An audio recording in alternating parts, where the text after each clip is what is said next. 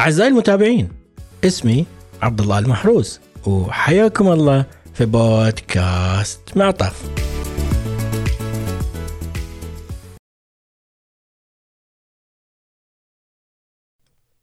يعطيكم العافية. حلقتنا لهذا اليوم حلقة استثنائية. نسلط الضوء فيها على أشخاص. فهذه الحلقة مهداة لهم بالعناصر الغير مرئية في كل مستشفى الجنود الخفية. أه لما نتكلم عن أي مستشفى أو أي منشأة تقدم رعاية صحية عادة أول ما يخطر في بالنا هو الطبيب وبعد التمريض. يمكن بعضنا فقط يذكر تخصصات أخرى لها علاقة مباشرة بالمرضى. طيب هل مر في خاطرك عزيزي المتابع سؤال مفادة هل كيف استطاع الطبيب أو التمريض أنهم يقدموا لك الرعاية.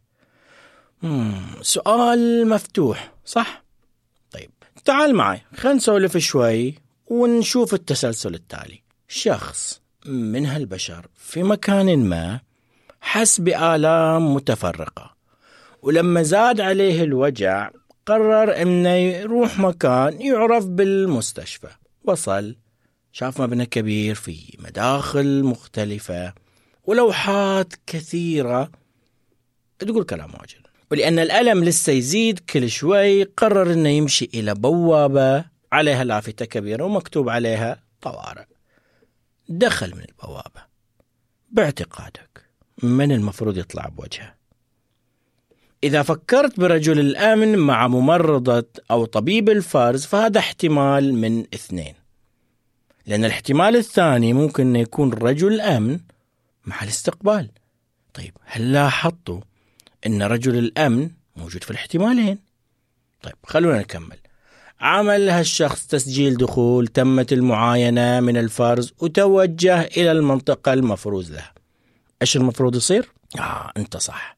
راح يتم أخذ العلامات الحيوية ويدخل يعاين الطبيب. طيب قرر الطبيب أنه يحتاج إلى ملاحظة وتحاليل وصور أشعة.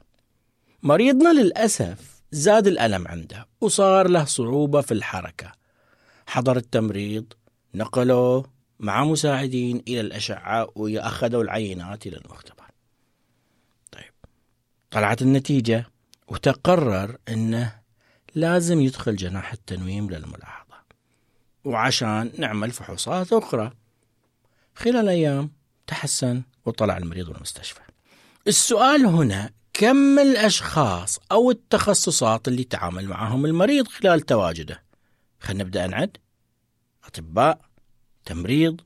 وفي بداية الدخول من باب الإسعاف لقينا رجل أمن استقبال أشعة مختبر. طبعا مريضنا شاف أن المكان نظيف إذا في عمال نظافة. كانت الشراشف والبطانيات اللي تقدم له نظيفة يعني في مغسلة وفي عمال خاصين بال... بالغسيل. مريضنا لاحظ أن الأدوات اللي تستخدم مغلفة بأكياس خاصة وفيها علامات وتفتح بطريقة معينة. إذا هذه أدوات معقمة. من وين جات؟ إذا لابد يكون في قسم تعقيم ولما حس بالجوع الأكل وصل تعتقدوا الأكل وصل من وين؟ مثلا يتم يتم الطلب لهم من مطعم؟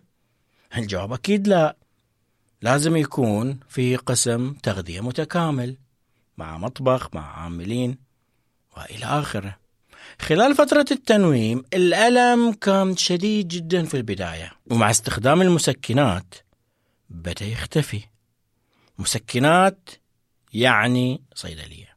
في المقام الأول كيف وصلت الأدوية إلى الصيدلية؟ هنا تطلع لنا عملية طويلة ومجهود كبير جدا عشان توصل الأدوية.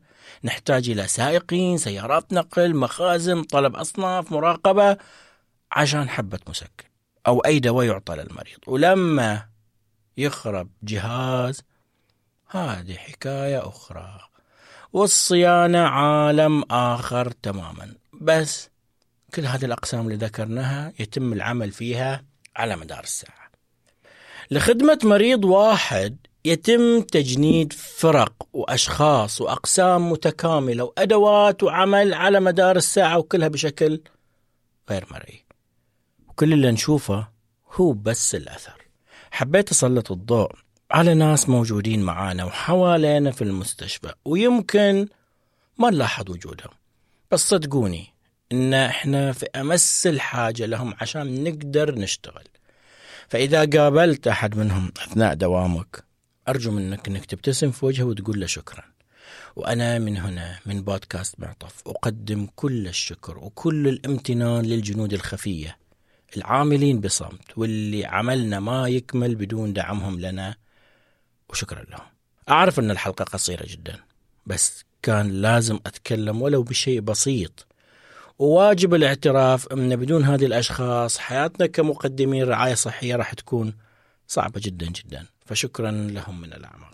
أرجو إن الحلقة نالت استحسانكم. ولا تنسوا الاشتراك بالقناة ومشاركة الحلقة مع أحبابكم وأصحابكم. وبعد شغلة أخيرة.